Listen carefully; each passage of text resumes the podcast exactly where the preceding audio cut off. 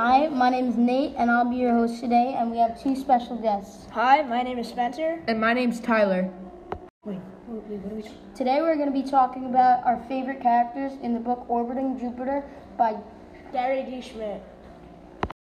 Spencer is going to be starting us off with the character he likes most in Orbiting Jupiter.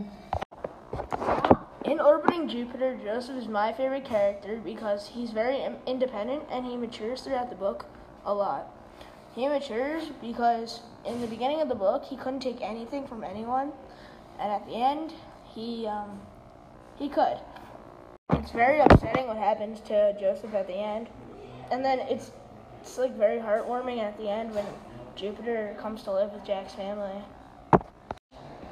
Me being the host, I have opinions of my own, and I think Jack is one of the best characters in the book because of how much he bonded with Joseph throughout the whole story, and how when he got in a fight in the locker room, he came to um, save him and like beat up uh, the other bullies.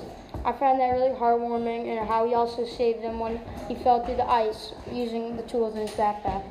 So that's what I think of uh, Jack in the book Orbiting Jupiter. Hi, my name's Tyler, and Madeline's one of my favorite characters because even though she had a small part, she truly showed um Joseph how to truly care for someone. That's all for today, guys. I hope you enjoyed, and thank you for watching.